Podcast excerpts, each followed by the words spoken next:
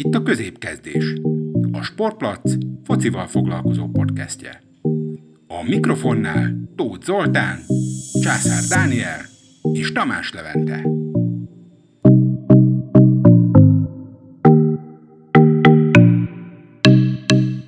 Sziasztok, itt vagyunk a középkezdés legújabb epizódjával, ezúttal is itt van velem Csaszi. Sziasztok. És Lévi is. Sziasztok. Nos, hát most előzetesen nem beszéltünk a bajnokok ligája elődöntőiről, ugye a negyed döntők, illetve nyolcad döntők előtt volt ilyen adás, de most ugye a Superliga közbeszólt, így hát végül is az első kör után fogunk ezekről a meccsekről, párharcokról beszélni, így ugye már tudjuk az odavágók eredményét, és akkor így tudunk beszélni már az első meccsről, illetve a visszavágóról, hogy ott, hogy ott ugye mit várunk. Viszont behozzuk ide most már az Európa Ligát, hiszen ott is a végjátékban tartunk, úgyhogy a két Európa Liga elődöntőről is fogunk beszélni. De hát akkor haladjunk kronológiai sorrendbe, és kezdjük a Real Madrid-Chelsea találkozóval, ugyanis ezt rendezték kedden, viszont ugye majd ennek a visszavágóját fogják jövő héten később rendezni, ugye a BL-ben szerdán. Hát ugye egy-egyre zárult ez a találkozó, először a Chelsea szerzett vezetést Pulisic góljával, aztán egy fantasztikus találattal Benzema egyenlített a 29. percben, viszont a második félidő az nagyon-nagyon lapos volt, tehát én nem tudom, hogy ti hogy voltatok vele, de hát én csodálkozom, hogy nem szundítottam bele, tehát azért ott már nem nagyon volt érdemi foci. Ti mit gondoltok erről a párharcról, és hogy éltétek meg az első meccset? Azért volt ott Wernernek egy nagy kiadott helyzete, amit még talán érdemes lehet megemlíteni. Az első fél egyébként nem volt rossz. Csaszi, te mit gondolsz erről a meccsről? Gondolom azért a Reálnak szurkoltál. Igen, a Reálnak szurkoltam. Az elején nagyon megijedtem, főleg ott a Werner helyzetén, és talán hogy Pulisic megszerezte a vezetést, hogy itt adott esetben Madrid beleszalad egy nagy pofonba, de aztán szerencsére ugye Benzema egyenlített, és onnan egy ilyen kiegyenlített meccsnek mondanám, mert nem nagyon voltak olyan nagy helyzetek, sajnos. De ennek ellenére úgy gondolom, hogy egy teljesen nyitott párharc maradt, és tényleg a Real Madridon kicsit úgy gondolom, hogy látszik az, hogy ők ugye két fronton is helyt kell állniuk, mert a bajnokság is nagyon kiérezett, illetve ugye ők vannak egyedül talpon a nemzetközi porondon is, és ezért egy utóbbi időben egy kicsit látszik, hogy fáradtabbak talán. Úgy gondolom, hogy ezért volt az, hogy nem olyan csúcsformában játszottak. Hát igen, meg ugye azért még mindig rengeteg a sérült a Reálnál, sőt, még tovább nőttek a problémák, hiszen Kárvahál ismét megsérült, szegény nagyon-nagyon keveset játszott az idei szezonban, de hát ugye Lucas Vázquez sem lép már pályára az idén, Ramos is sérült volt, Várveldére se számíthatott Zidán, úgyhogy azért még mindig voltak problémák, viszont mondjuk Edelházer pályára léphetett, bár azért ugye ő sem lehetett még kezdő, de a bajnokin egyébként nem mozgott olyan rosszul, viszont itt a Chelsea ellen egyőre nem tudott túl sokat villantani, tehát esetleg a második meccsen számítasz tőle valamire azért így volt csapat ellen? Hát biztos nagyon nagy motivációval fog pályára lépni, ha az idén beteszi a kezdőbe, vagy ott esetben becseréli. Én remélem, hogy ő fogja eldönteni a párharcot, de nekem az is jó, ha egy öngóllal nyer a Madrid. Csak a rányeljen. Hát igen, egyébként annyiból én is a Reálnak szurkoltam ezen a párharcon, hogy a mi kis tipjátékunkban én azt tippeltem ugye Instán, hogy a Reál lesz a végső győztes, mert valahogy igazából így érzem Zidán miatt is, mert hogy ő azért nagyon ért a bajnokok ligájához, elvégre már háromszor megnyerte, ami azért nem semmi, ugye edzői karrierről beszélek. Viszont egyébként én egy Chelsea-vel is szimpatizálok a, a Premier League csapatok közül, azonban egyébként jól játszott a Chelsea, tehát az, első fél időben jól kezdték, akár, ahogy te is mondtad, Csaszi, ott jobban is elúszhattak volna, nagyobb előnyük is lehetett volna, de hát végül is tényleg az a Benzema gól az nagyon-nagyon szép volt. Na, Lévid, neked mi a véleményed erről a meccsről, te hogy élted meg, és mit jósolsz? Nekem annyira elsőnek is a véleményem, hogy azért a Pulisic gólját sem kellene elfelejteni, azért az se volt ö, csúnya. Jó, oké, lehet egy, Amúgy bocs, hogy közbeszólok, de hogy én, én azzal a góllal ezzel teljesen úgy voltam, hogy mondom, ezt most biztos, hogy megadják. Én teljesen azt hittem, hogy les, még amikor berúgta, és mondom, ez biztos, hogy gól? De aztán csak megadta a játékvezető.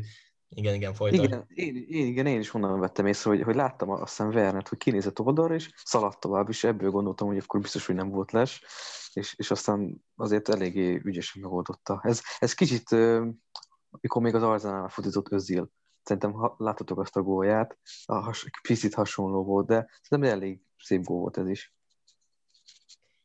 Na és akkor a második meccstől így mit vártok? Azért ez a, ez a párc az abszolút nyílt maradt annyiból a Chelsea jobban ugye van egy idegenbelült góljuk, és ugye a következő meccsen ők lesznek hazai pályán, de hát annyiból meg akár a Reálnak is lehet ez jobb, hogy több esélyük van idegenbe gólt lőni, hiszen még hátra van a idegenbeli meccsük. Mit vártak a második meccstől? Ki lesz szerintetek a továbbító, Lévi? Én azért mondanám a Chelsea továbbjutónak, mert a, a Chelsea-nek azért a bajnokságban um, én úgy gondolom, hogy meg lesz az a negyedik hely a, a BL-t induló hely, helyér. Ő, ők az első két hét már teljesen elveszítették. A, mindig a Real Madridnak azért, ahogy mondta Csasz is, ott a spanyol bajnokság, szerintem azt is meg akarják nyerni, ráadásul azért, hogy Ramos sincs sincs a pályán, nem tudom, még nem is lesz, így, így szerintem a Chelsea fog tovább jutni. Lehet, hogy egy unalmas meccs, egy 0-0 és egy idegenben lőtt góllal fognak tovább menni. Amúgy ebben van valami, mit mondasz, mert a Chelsea azért ért a 0 0 ugye Tuhellel ez a jellemző rájuk, hogy a védelmi volt nagyon sokat, nem is annyira támadásban, nem inkább az, hogy nem kapnak gólt valóban. Csaszi, hát azért valahol mi azt kimondtuk, hogy mi Real Madrid továbbításra számítunk, te ezt tartod? Igen, továbbra is tartom. Én úgy gondolom, hogy egy, egy gólos spanyol győzelem lesz a második, a visszavágón, és így erre el fog tovább jutni. Na hát én is egyébként hasonlót jósolok, kitartok amellett, hogy a Real Madrid nyeri ezt a párharcot, és reméljük azért szerintem mindjárt, hogy egy jobb mérkőzés fogunk látni a visszavágón, mert azért ez, ez elmaradt a vártaktól, különösen a második játékrész. De akkor térjünk is át a következő bajnokok ligája elődöntőre, ami ugye a Paris Saint-Germain Manchester City találkozó volt. Hát ugye ez a meccs annyiból is nagyon különleges, illetve érdekes volt, hogy úgymond a két pénzes csapat csap össze, hiszen ugye 2011-ben lett arab tulajdonosa Nasser El Khelafi személyében a PSG-nek, még ugye Mansur Sheikh személyében pedig 2008-ban a Manchester City-nek, és igazából ez a két üzletember virágoztatta fel ezt a két klubot, hiszen mind a két klub több trófát nyert, amióta az új tulajdonosuk van, mint előtte korábban történelmük során. Szóval ebből a szempontból ez egy külön kis pikánsága volt a találkozónak. Egyébként pedig egy meglehetősen jó mérkőzés volt, amelyet végül is 2-1-re nyert a Manchester City, de hát az első fél azért jobb volt a PSG, és ugye már góljával ők szereztek vezetést, még ugye a második fél az viszont egyértelműen a Guardiola csapatáé volt, aztán ott ugye jött De Bruyne, majd pedig már eznek a szabad rúgása. Mit gondoltok erről a meccsről, és szerintetek mi lesz a továbbiakban? Ez azért egy jobb meccs volt, talán mondhatjuk ezt, Csasi? Én megmondom őszintén, a meccset gondolkoztam, hogy nézzem, vagy ne nézzem ezt a mérkőzést aztán végül is a tizedik percben bekapcsoltam, és nem sokkal később jött a Párizs gól, úgyhogy így úgy ott maradtam a tévé előtt. Aztán a második félében tényleg jobb volt a City, ha bár én úgy érzem, hogy az első gól az kicsit neveszély is volt, az egyenlítő gól, de ennek ellenére tényleg jobb volt a City, és kihasználták a lehetőségeiket. Egy nagyon izgalmas visszavágóra számítok, de úgy gondolom, hogy a City ezt már behúzza, és ők lesznek a döntőben az egyébként nagyon fontos, ugye, hogy mondtad, hogy az első gólban azért Navas is benne volt. Igazából mind a kettő gól olyan volt, amit kapott a PSG, ami azért elkerülhető lett volna. Tehát ugye, ahogy mondtad, De Bruyne labdája is ugye megpattant, még Mareznek a lövése pedig gyakorlatilag a sorfal között ment el, tehát azért azt is ki lehetett volna éppenséggel védekezni. Egyébként külön érdekesség, hogy Kevin De Bruyne és Marez állt ugye oda a szabadrúgáshoz, és állítólag De Bruyne azt mondta már eznek, hogy ha bízol magadban is hiszel benne, be tudod lőni, akkor lőjed, és hát már ez elvállalta, és belőtte, ami egyébként még külön pikánsá teszi egyébként a dolgot, hogy 2010-ben a PSG egyébként le akarta igazolni Riyad Mahrez, azonban ő akkoriban a fejlődés érdekében úgy döntött, hogy a másodosztályban szereplő La Havra csapatához igazol, így ugye nem valósult meg számára ez a PSG-s szerződés, most meg gyakorlatilag ő okozhatja a vesztüket. Na Lévi, neked mi volt a véleményed erről a meccsről, és mit vársz a visszavágótól? Hát nekem nem csak véleményem volt, hanem hogy megtartsam a jó szokásomat. Én is hasonlóan Csasszival a tizedik percben kapcsoltam be, úgyis fejtettem. És a 12-13. percben én elmentem a mosdóba. és mire visszajöttem, láttam, hogy már egy null de már a visszajátszás játszották vissza. Hát mondom, ez nem igaz, hogy megint lemaradtam egy gólról, de egyébként utána az egy nullás vezetésnél én nagyon féltem, hogy ebből lesz egy 4-5-0 a PSG-nek, de aztán a másik félidőben tényleg a City volt teljes nagy fölényben, és még azt is hozzátenném, hogy azért már eznek a szabadrugása irgalmatlanul nagyon rossz szabadrugás volt. Ha nem nyílik szét a sorfal, tulajdonképpen belelövi a sorfalba. Igen, de nagy hiba volt ugye azért a sorfal részéről, hogy, hogy szétnyíltak. Igen. Um, és ugye Márkinyoshoz egyébként még egy érdekesség, hogy ugye ez az idei volt a harmadik BL gólja, és tavaly is betalált a bajnokok ligája negyed döntőjében és elődöntőjében is, akkor ugye az Atalanta és a Leipzig ellen, és most is megismételte ugyanezt, hiszen a Bayern és a Manchester City ellen is betalált, úgyhogy ő úgy néz ki, hogy a fontos meccseken nagyon ért a gólszerzéshez, úgyhogy benne van ebben. És egyébként ti pedig mondtátok, hogy az első 10 percről maradtatok le, Na hát nekem az volt, hogy a második fél idő ugye nagyon izgalmas volt, meg tényleg egy nagyon parázs meccs volt, de hát én alig bírtam ébren maradni, ugyanis hát itt beazok már annyit az adásba, hogy én aznap, illetve azt megelőző nap kaptam a második koronavírus elleni oltást, aztán hát az aznapra egy kicsit kiütött, és hát eléggé álmos voltam, szóval gyakorlatilag én ott az utolsó 10-15 percben alig bírtam nyitva tartani a szemem, szóval azért egy-két dologról lemaradtam, de hát muszáj volt, hogy az eredményposztot kibírjam tenni, úgyhogy, úgyhogy meggyőztem magamat és ébre maradtam. És hát ugye azért itt a meccs hajrájában volt még egy fontos jelenet, amikor is Idris Szegely piros lapot kapott a 77. percben, ugye Gündoánnak lépett oda eléggé csúnyán. Ti erről mit gondoltok, ez jogos volt ez a piros lap, vagy kicsit túlzás volt? Csaszi? Én úgy gondolom, hogy ez piros lapot ért. Lévi, így gondolod te is? Én, én is így gondolom, mert, mert én, hát egy, egy teljes karriert tönkretetett volna tenni. Hasonlóan léptek oda annó Márkó Royce-nak is, és, és aztán, amikor láttam, hogy Gündogan felé, felállt és, és folytatta a pályát, hát nagyon nagy szerencséje van, hogy tényleg ebből nem lett egy, egy óriási, egy, egy fél szezon vagy egy teljes szezon kihagyó sérülése. Hát igaz, azért meglehetősen érzékenyen érintette volna a city hiszen azért Gündogan az egyik legjobb formában lévő játékosuk, és egyébként én is abszolút egyetértek veletek, ez szerintem sem volt vitatható, tehát Gej piros lapja az jogos volt.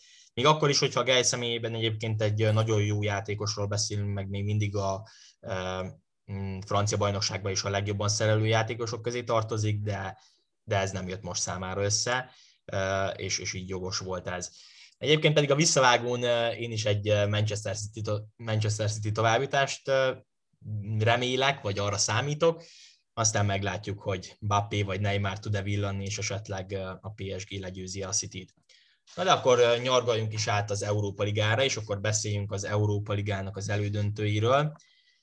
Először akkor beszéljünk arról a meccsről, amit talán élőben egyikünk sem látott, ez ugye a Villarreal Arsenal találkozó, Ugye annyiból érdekes volt ez, hogy a spanyol bajnokságnak a hetedik és a Premier League-nek az angolnak a tizedik helyzetje találkozott, szóval ebből a szempontból talán arra is lehetett gondolni, hogy ez nem a legszínvonalasabb meccs lesz.